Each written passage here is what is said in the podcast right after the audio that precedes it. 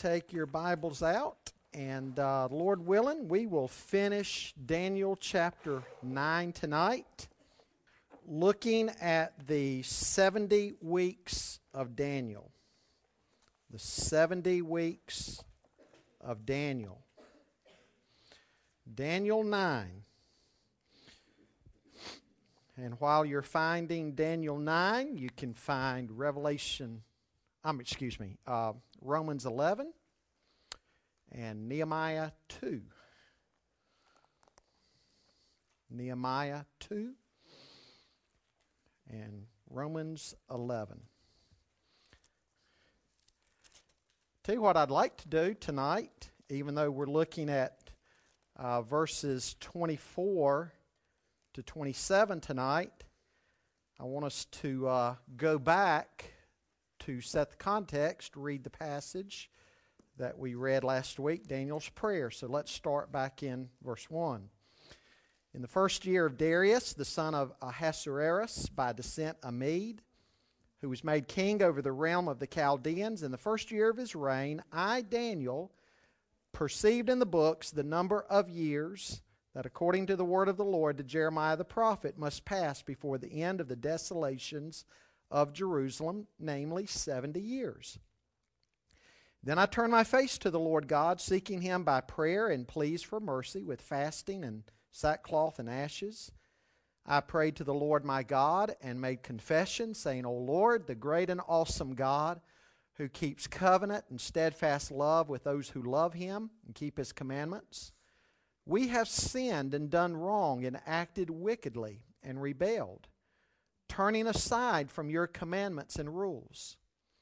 We've not listened to your servants, the prophets, who spoke in your name to our kings, our princes, and our fathers, and to all the people of the land.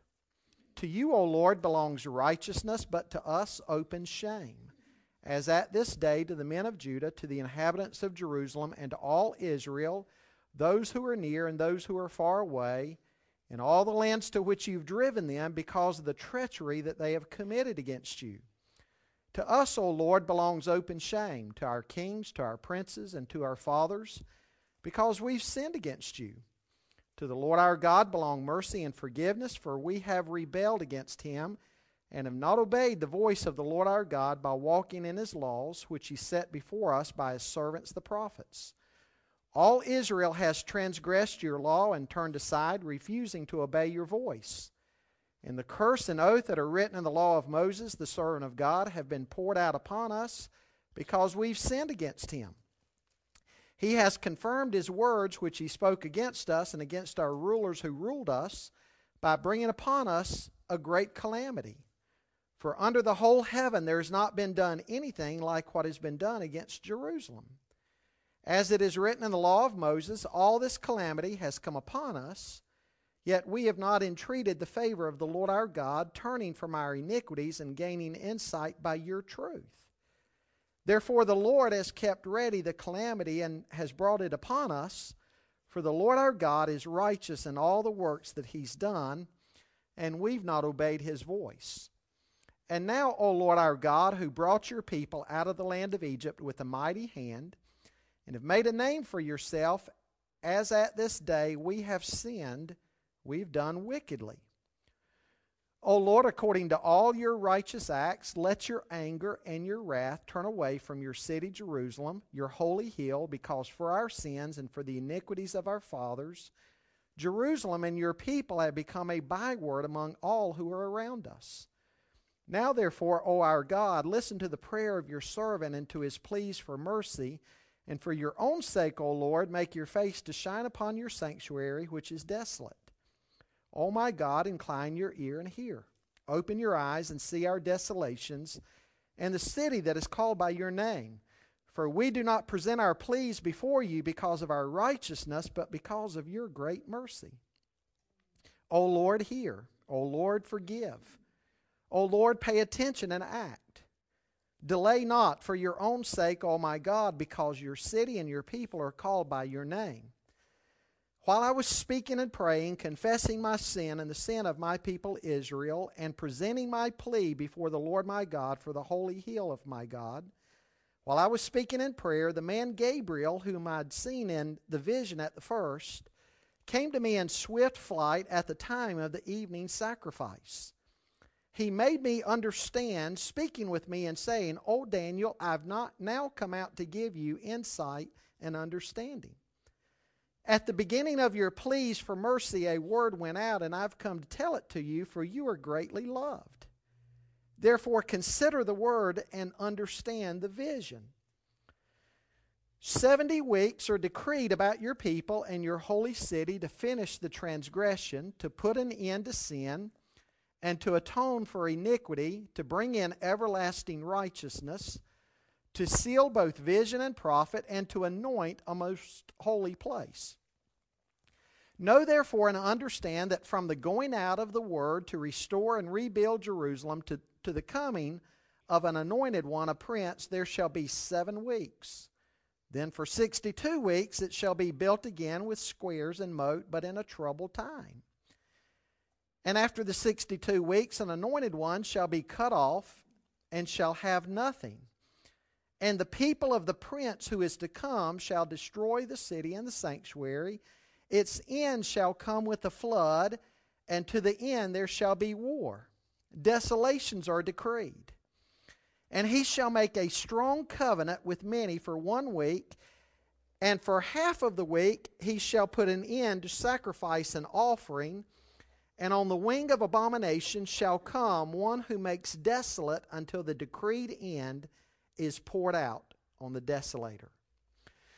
Now, our text today has long been considered the most important passage in all the book of Daniel. In fact, it is the key to prophetic understanding. Now, without verses 24 to 27, the Olivet Discourse in the Gospels would be unclear to us, and some of the book of Revelation would likewise be unclear to us. Years ago, a, a, book by a man named McClain was purchased, uh, uh, published on this passage, and it tells why Daniel 9 24 to 27 matters so much. He uh, made three big points in that book that, first of all, this passage is a witness to the truth of divine revelation. You see, these words given to Daniel, given by Gabriel to Daniel in 538 BC, describe in detail certain events that would not happen for hundreds and hundreds of years. Now, these events would include the death of Christ and the destruction of Jerusalem in 70 AD by the Romans. Now, folks, what is remarkable as, is that in these verses, God ties himself to a definite chronology regarding Israel. As another writer has put it, it pinpoints the exact moment in history when the Jewish Messiah would present himself to the Jewish people, and it does so more than 500 years before the event took place. And so it is a witness to the truth of divine revelation. Secondly, McClain said, it is the rock on which naturalistic theories have floundered. I've mentioned how liberal scholars have tried to give Daniel a late date, second century BC date instead of sixth century BC date. They want to call it history instead of prophecy because they deny prophecy because of the predictive element.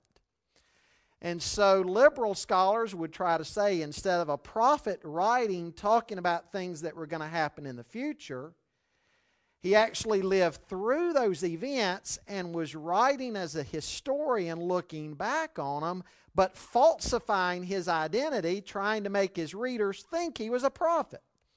And that's been the position of a lot of liberal scholarship on the book of Daniel.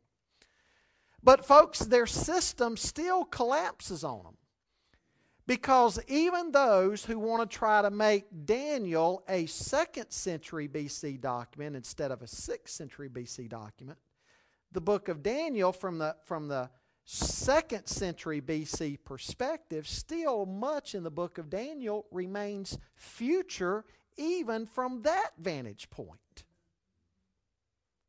So, even a late date for the book, the book still talks about things future.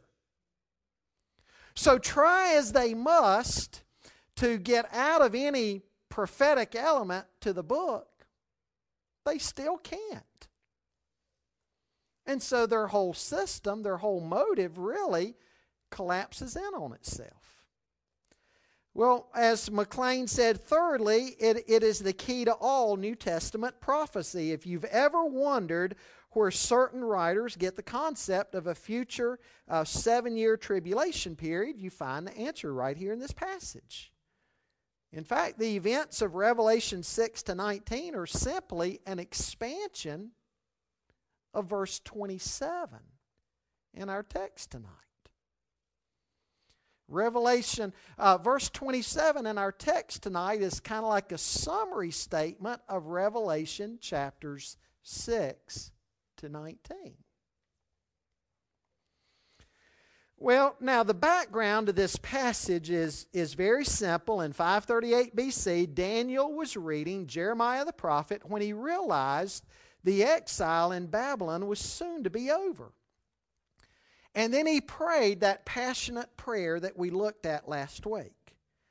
And when the angel Gabriel comes with an answer from God, you might assume that the answer would be Good news, Daniel, your prayer has been heard. Your people are going home soon. End of answer. That's what you would expect. But that's not the case. Daniel asked for a small thing, and God responded by giving him the whole picture. Daniel prayed about the small matter of his people returning to their homeland, but God said, Here's what must happen before Israel is going to be completely restored. And so God's answer to Daniel was fuller and richer than anything Daniel asked for. Now, we need to remember something very important as we study this passage. It's all about Israel and the Jewish people.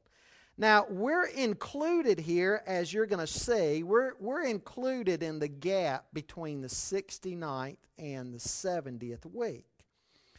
But this prophecy is about Daniel and his people, and that's specified very clearly here. Now, what stands out to me here is that God is not done with the Jewish people. Even though they rejected Jesus Christ and the message of salvation went out to the Gentiles, God's not done with the Jew yet. I want you to turn with me over to Revelation chapter 11. Revelation, uh, excuse me, Romans chapter 11. Romans 11, and pick up reading with me in verse 11. Romans 11 and verse 11. Paul asked, So I asked, did they stumble in order that they might fall? By no means.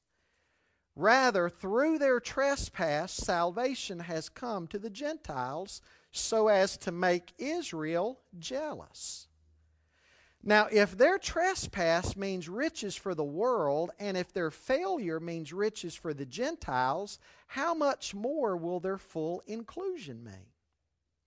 Now, I'm speaking to you Gentiles, inasmuch then as I am an apostle to the Gentiles, I magnify my ministry in order somehow to make my fellow Jews jealous and thus save some of them.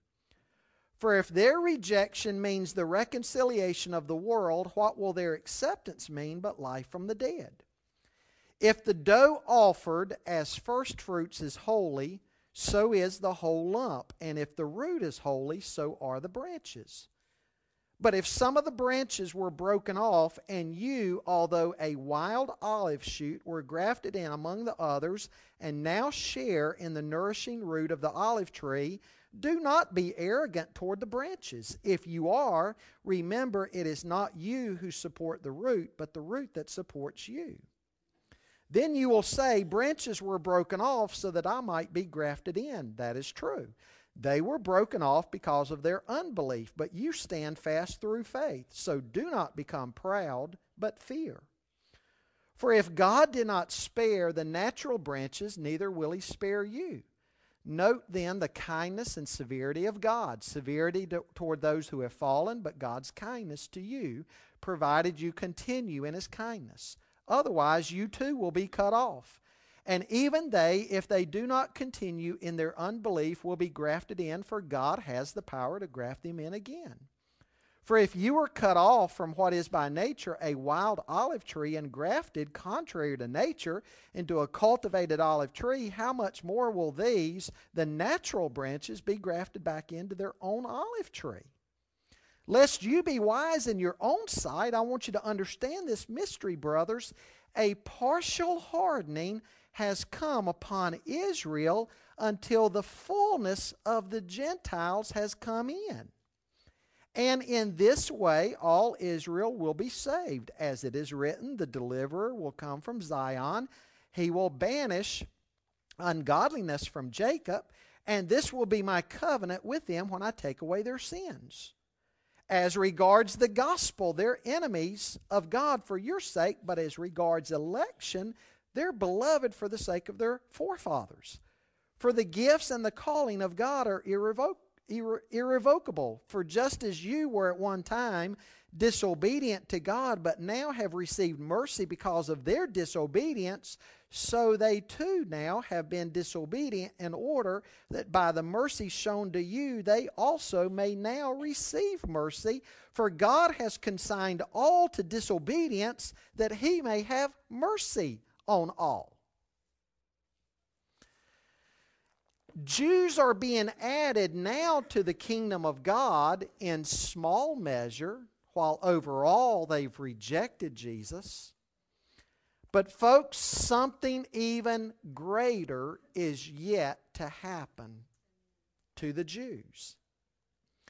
Now, before we get into it, there's one more thing that we need to understand. In verse 24 of Daniel 9, in the King James, it says 70 weeks. Now, the English word weeks is literally sevens in the Hebrew. So, 70 sevens. 70 sevens is literally what the text says. It could mean 70 minutes, uh, I mean, seven minutes, seven days, or even seven decades. It's the context that determines. The context here determines that it's, it's seven years. Uh, as David Dykes points out, if I, if I say, give me a dozen, you might think, a dozen what? But if I'm standing at the counter in Krispy Kreme looking down at the glazed donuts and say, give me a dozen, you don't need any further clarification than that, do you? Context determines. Same here with years. It, and in fact, it couldn't refer to days or weeks or even months. The whole chronology wouldn't work out. Daniel had been reading Jeremiah the prophet, and he was thinking in terms of the 70 years of Jeremiah's prophecy. Now, almost all conservative Bible expositors agree that the 77s here describes 70 weeks of years. 70 weeks of years. Now, how long is 70 weeks of years? 7 times 7, 70 times 7 rather equals what? 490. 490 years. And so the angel is telling Daniel that a period of 490 years will pass before God's purposes for Israel are complete. Now, that was a much larger subject than the question on Daniel's mind how soon will we return to our homeland? But God's purposes transcend the return of the Jews from Babylon. He intends to deal once and for all with the sin of the nation and to establish the Jewish people in a state of everlasting righteousness. And so God went beyond Daniel's prayer. God has a marvelous way of doing that, doesn't he? What's Paul say in Ephesians 3:20? He's able to do exceedingly abundantly above anything we would ask or think. Now, verse 24 is like a summary verse. It explains the whole of the 70 weeks, okay? Se- uh, 70 weeks are decreed about your people and your holy city to finish the transgression, to put an end to sin, to atone for iniquity, to bring in everlasting righteousness, to seal both vision and prophet, and to anoint a most holy place. Three negative things, three positive things spoken of there. But it's like a summary verse. Now, most believe, and I agree with them, that some of verse 24 has been accomplished and some has not. And you see that a lot in Old Testament prophecy. When you talk about the first advent of Christ and the second advent of Christ, and a prophet was looking forward to both of those advents, it, it would look as though they were side by side, right? You with me? It looked like one followed immediately after the other. But as you get up on it, it's like two it's like two mountain peaks, and you don't see that there might be a huge valley in between the two peaks. So, a lot of times, as you're reading the Old Testament and it appears like it's talking about the second advent of Christ right alongside the first advent of Christ, what you don't immediately see is the huge valley of time elapsed that occurs between the two. You with me? For example, at Calvary, reconciliation for iniquity was made, but we certainly haven't seen everlasting righteousness yet for the Jews. We haven't seen all prophecy fulfilled or, and, and, and all of it sealed up. Now, when we come to verse 25, the summary of the 70 weeks given to us in verse 24 is split up. In fact, we're going to see the 70 weeks split into how many sections? Three. Exactly. Seven weeks 62 weeks, and then one week that's going to show up in verse 27. Now, verse 25 tells us when the clock starts on all this. Okay? He says, Know therefore and understand that from the going out of the word to restore and build Jerusalem to the coming of an anointed one, a prince, there shall be seven weeks. Then for 62 weeks it shall be built again with squares and moat, but in a troubled time. And, and, so the clock begins here with the decree being issued to restore and rebuild Jerusalem. Aha, but we got a problem. Anybody know what that problem is? Actually, there were four decrees. So, which one is he talking about? It's not hard to figure out from a process of elimination. Three of the four decrees to rebuild are found in the book of Ezra. Ezra 1 1 through 4. This decree had to do with the rebuilding of the temple, and it was given in 538 BC. Then in Ezra 6, 6 through 12, again, a decree was issued that had to do with the rebuilding of the temple, and that was dated 519 BC. And then in Ezra 7, 11 to 26, this decree was more religious in nature. 458 BC. Now, if we were to look closely at all of these texts out of Ezra, we would find that each attempt was stopped because of the accusations uh, against the Jews that they were trying to rebuild the city and they didn't have the proper permit. And so it was assumed that there was not a decree to rebuild the city. But now you go over to Nehemiah, Nehemiah chapter 2.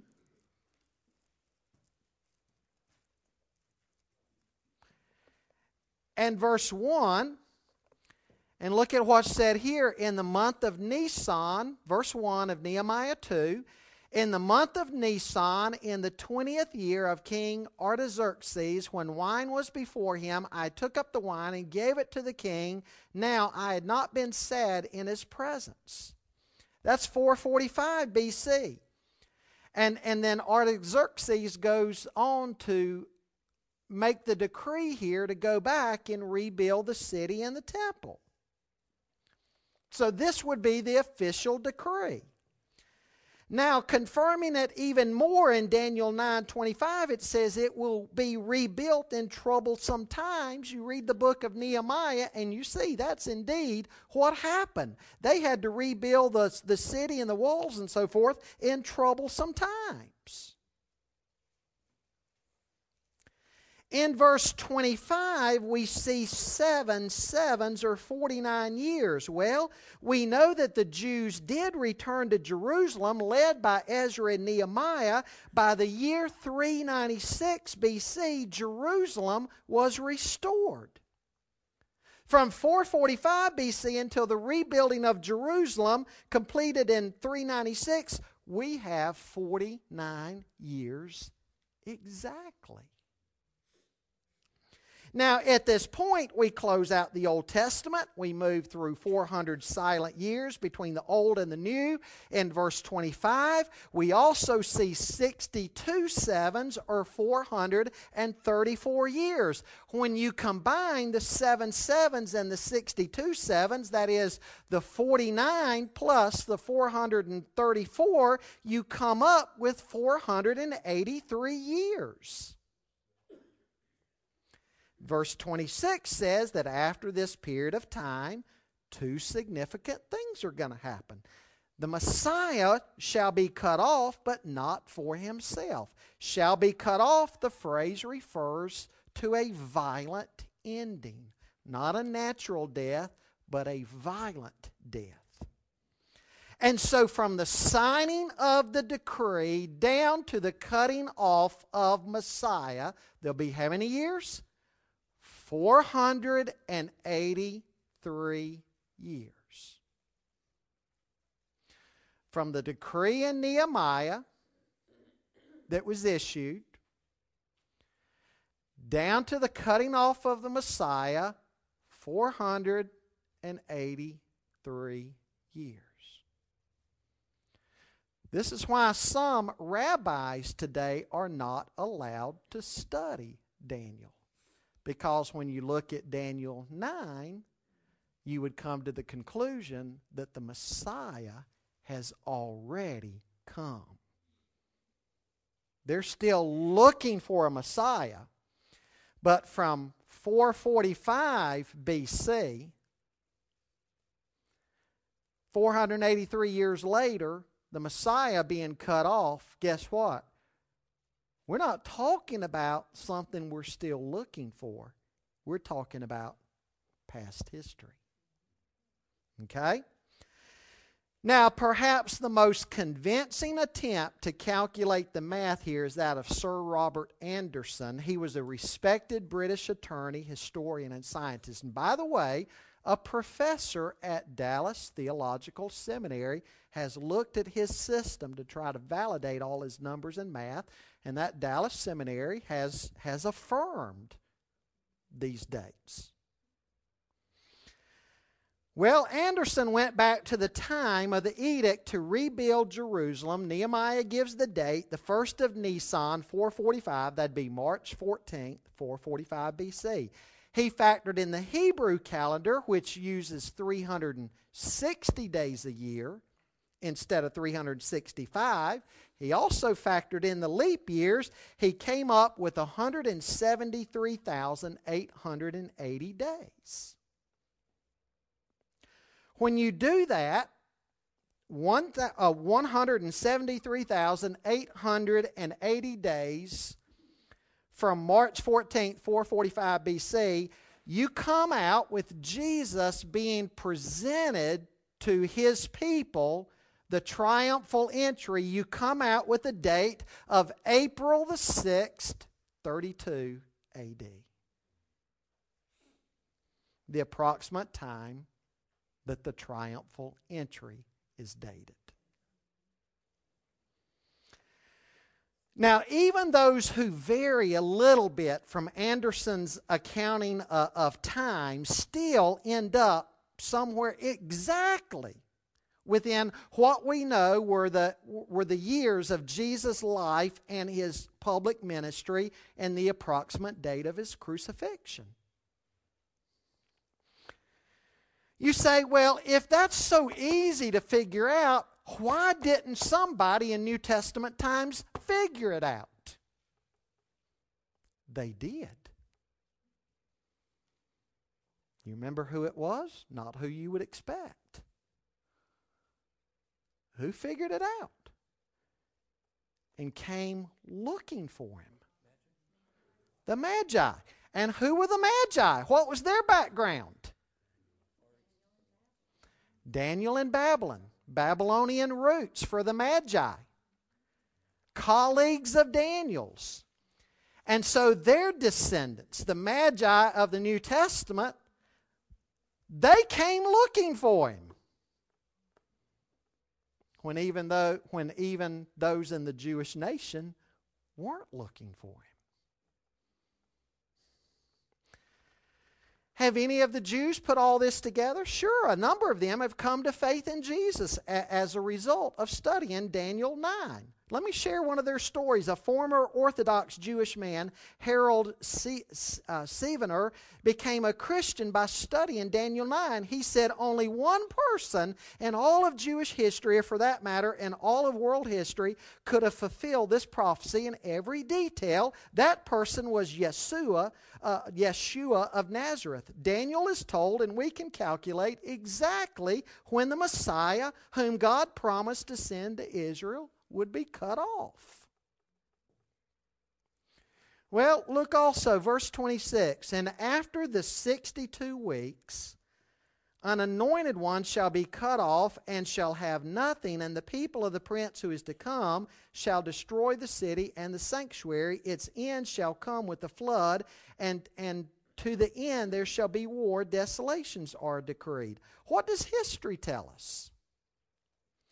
In 70 AD, Roman armies under Titus came in and surrounded the city, and its end came with the flood. Josephus, the Jewish historian who was present and, and saw it as an eyewitness, records one of the most horrible sieges in all of history. He describes the terrible days in which Jerusalem was under siege by the Roman armies, how starvation and famine stalked the streets of the city. People died by the hundreds, and bodies were stacked up in the streets like cordwood, he says. Mothers ate their own children in order to survive. But finally, the city was overthrown. The walls were breached. The Romans entering in were so angered by the stubborn resistance of the Jews that they disobeyed the orders of their general and they burned the temple, melting the gold and the silver so that it ran down between the cracks of the stones of the temple. In order to get at the precious metals, they pried the stones apart with bars and thus fulfilled our Lord's prediction that not one stone would be left standing on another.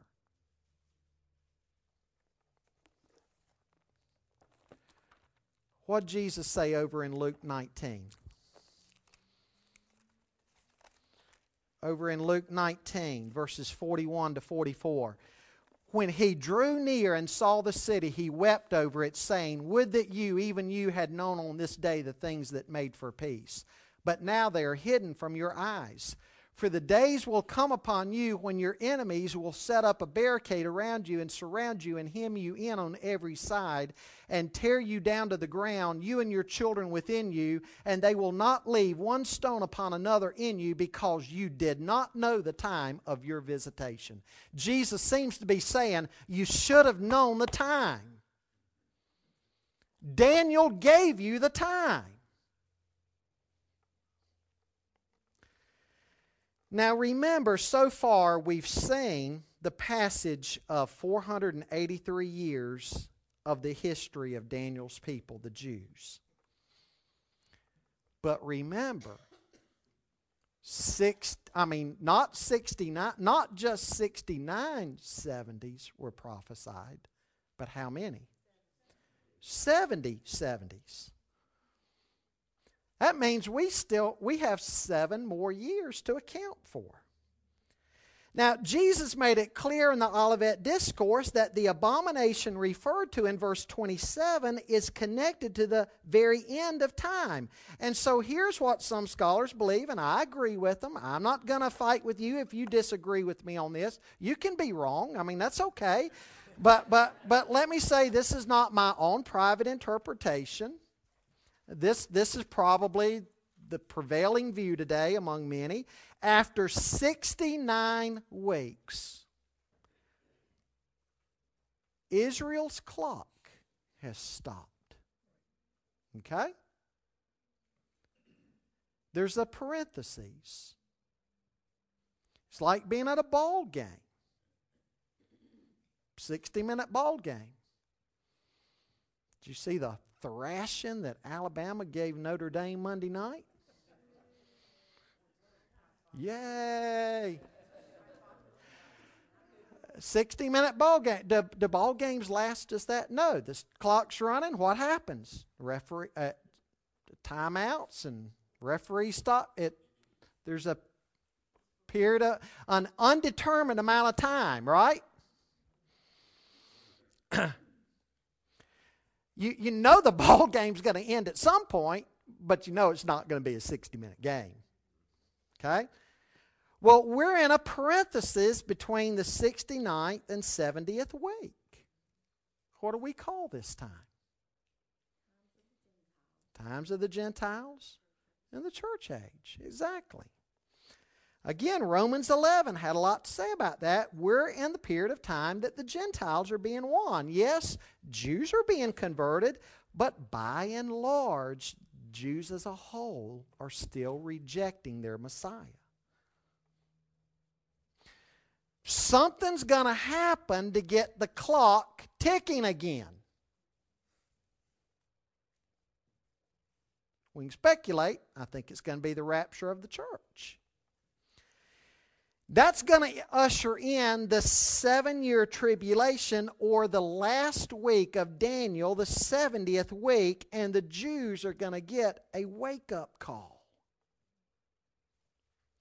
Verse 26 refers to all the desolations on this earth that are going to happen. Again, Revelation 6 to 19 talks about all those desolations. During that time, many Jews are going to come to Christ. Revelation 7 talks about that. The he of verse 27 is the Antichrist. He'll make a strong covenant with many for one week, and for half of the week he shall put an end to sacrifice and offering, and on the wings of abomination shall cause one who makes desolate until the decreed end is poured out on the desolator the Antichrist. We've spoken about him before. He's going to be a great world ruler, somebody promising peace on earth. And, and at midpoint of the week, after three and a half years, he's going to break the covenant with Israel. By the way, he talks about he's going to put an end to sacrifice. What's that imply? What have the Jews got to rebuild? The temple. By the way, They've got everything in place, ready to go. Not that far away. Within about 300 yards right now of the Temple Mount, they have everything stored ready for the rebuilding of the temple. Page, hmm? Page, page well, somehow or another, the Antichrist is going to broker some deal, some covenant. President of Southwestern Seminary, Paige Patterson, has actually seen all. He's been there and visited, personally seen with his own eyes, everything stored ready for the rebuilding of the temple. Yes. It's all it's all ready to go. It's all ready to go. Now, I may, I may be 100% wrong in what I'm about to say. This is just pure speculation. But the Dome of the Rock, who's there now? Muslims. Okay? What do the Arabs want? They want more what? More land. So I, this this pure speculation on my part. Somebody comes along, some world ruler, says to the Arabs, Now, y'all want more of Jerusalem and more of Israel for your, your land and a Palestinian state. Okay? In fairness to the Jews, if you want that, you need to let their temple is sacred to them and their history. In exchange for Palestinian state and more land and more of Jerusalem, let them rebuild their temple. And that deal is struck. They say, everybody says, okay. And they rebuild the temple, restart sacrifices. But then world opinion turns against them. And after three and a half years, nah, we don't believe we want them there. The Muslims will have, they'll, the Arabs and Muslims will have their Palestinian state. They'll have more. The city that they they'll have gotten everything that they want. And they'll say we've changed our mind about the temple being there. And the antichrist breaks the covenant. That's just what i speculate could legitimately happen. But anyway three and a half years into the tribulation uh, the covenant is broken. That th- this is what G- look at Matthew 24. Matthew 24, beginning in verse 15. 15 down to 22. Jesus said, So when you see the abomination of desolation spoken of by the prophet Daniel standing in the holy place, let the reader understand, then let those who are in Judea flee to the mountains. Let the one who is on the housetop not go down to take what is in his house. And let the one who's in the field not turn back to take his cloak. And alas for women who are pregnant and for those who are nursing infants in those days. Pray that your flight may not be in winter or on a Sabbath, for then there will be great tribulations such as not been from the beginning of the world until now, no, and never will be and if those days had not been cut short, no human being would be saved. But for the sake of the elect, those days will be cut short.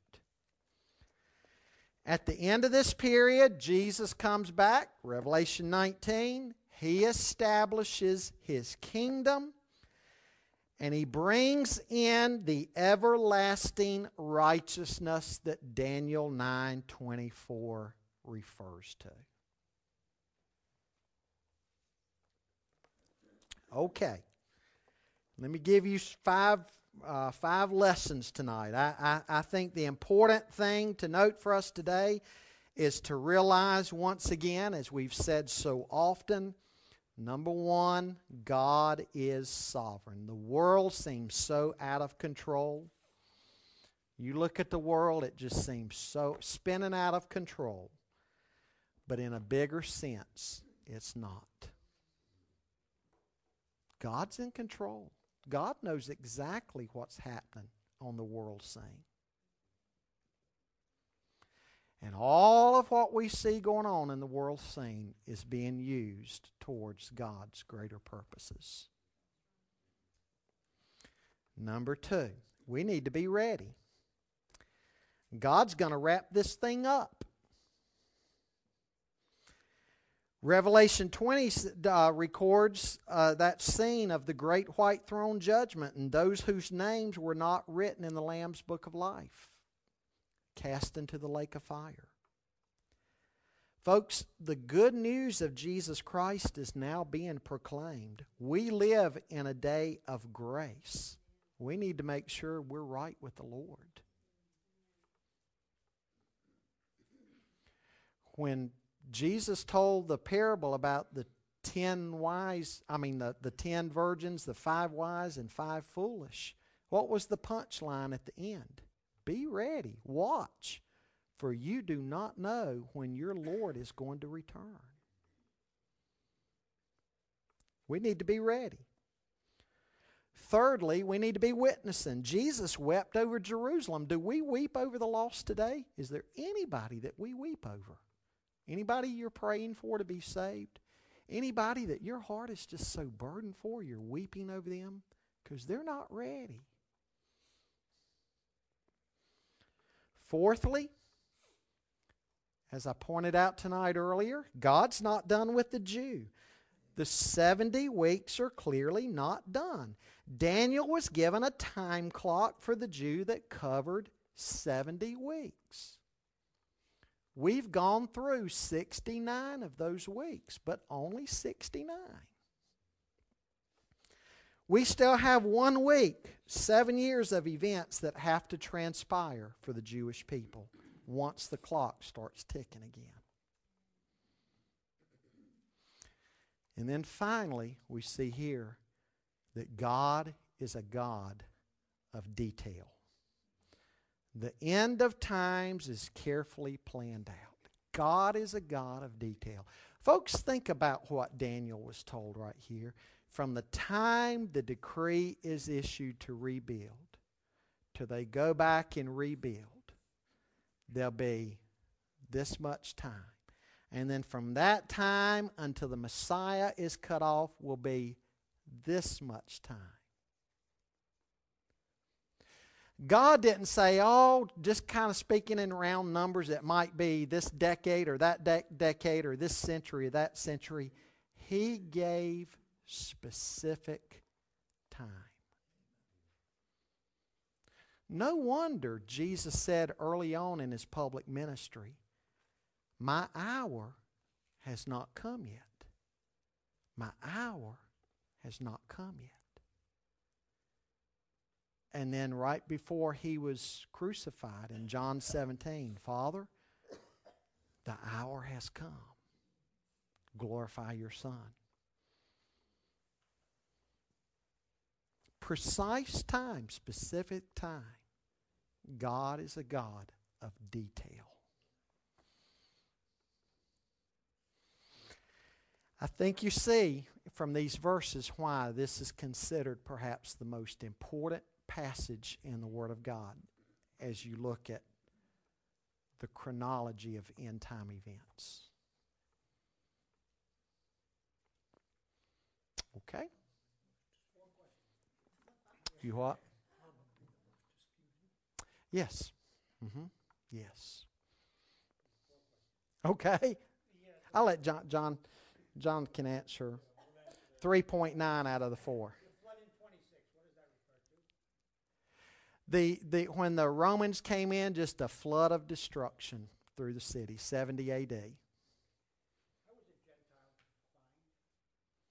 A Gentile is defined as anybody who's not a descendant of Abraham.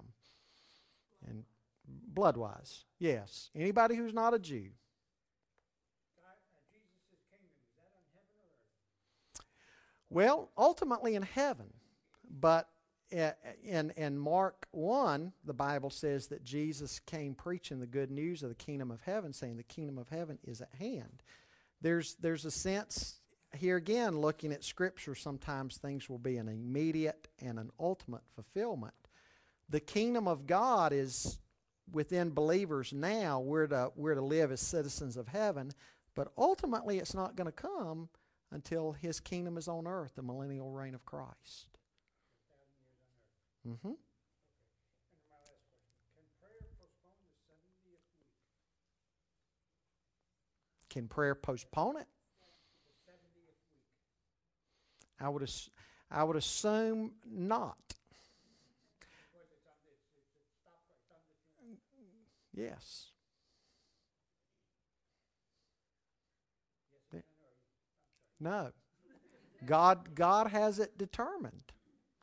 God God knows when he's coming, when he's going to say, "Son, go get your bride." And then from that time, seven years later and three and a half years into that, the breaking of the covenant. So all of those things are in God's set time. You what? Maybe because they're not ready. And again, I, I think a fatal flaw in some people's eschatology, something they don't consider. Even a lot of fine Bible believing conservative Christians um, say Jesus can't come back yet in the rapture because he said this gospel of the kingdom's got to be preached to the ends of the earth, and then the end shall come. They say there's still uh, tribes and tongues and people groups on the globe that haven't heard yet, and that's true. But as you study what happens during the seven year tribulation, during the seven year tribulation, the gospel is indeed preached to the ends of the earth. And so, what I'm saying is, before the rapture of the church, it doesn't have to get everywhere. Now, it doesn't mean that we're not to try, but the rapture could happen before we finish in here tonight. And during the tribulation, between the 144,000, the complete number of Israel that's going to be saved, the two witnesses of Revelation 11, and then even the angels, Revelation talks about the angels who go about proclaiming the good news. Between the 144,000, the two witnesses, and even the angels, the gospel is going to be proclaimed to the end, ends of the earth before the second coming of Christ. But the rapture could happen tonight. And again, a lot of, a lot of evangelical Christians are saying, we need to get busy about the Great Commission. Everybody wants this evil world to end. Well, if you want it to end, let's get out there and get it to the ends of the earth so the end can hurry up and come. I think that's faulty thinking. So, anyway.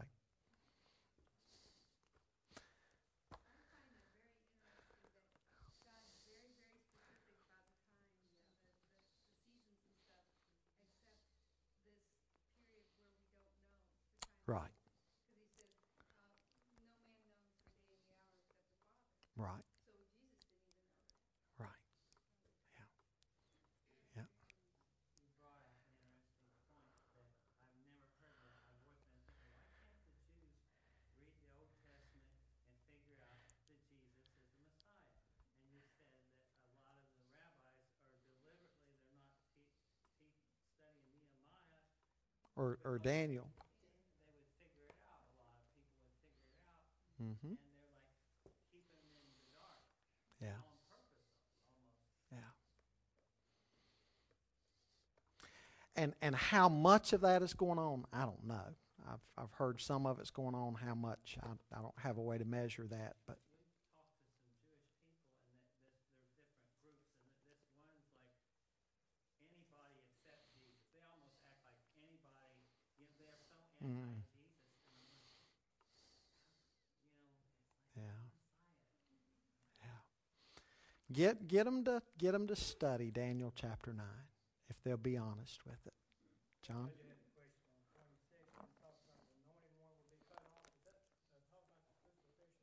Mm-hmm. Mm-hmm. I, I'm sorry. What now? Oh, okay. I probably just cruised over it.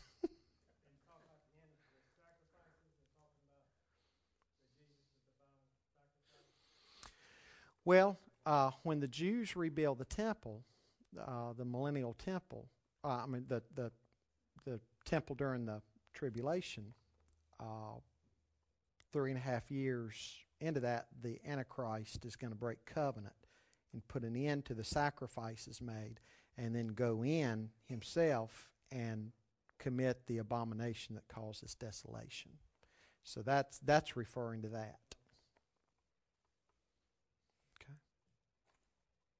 I was gonna say on number, verse twenty-six, Mm-hmm. um, look at the Hebrew, it doesn't look like there's any word for flood in there, like that's actually added. There's, uh, everything else is in there, the people of the ruler come to destroy the city, and then it goes, war will continue the end, It- desolations have. That might, I'd, I'd have to go back and check the Hebrew. It, they, the English may be using the flood to translate the closest word there that is the Hebrew. Yeah, I see, and, and, yeah.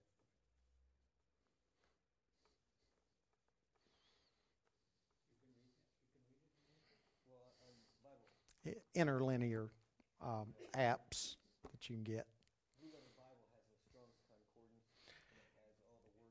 You, you can get the Hebrew with the English under it and the Greek with the English under it.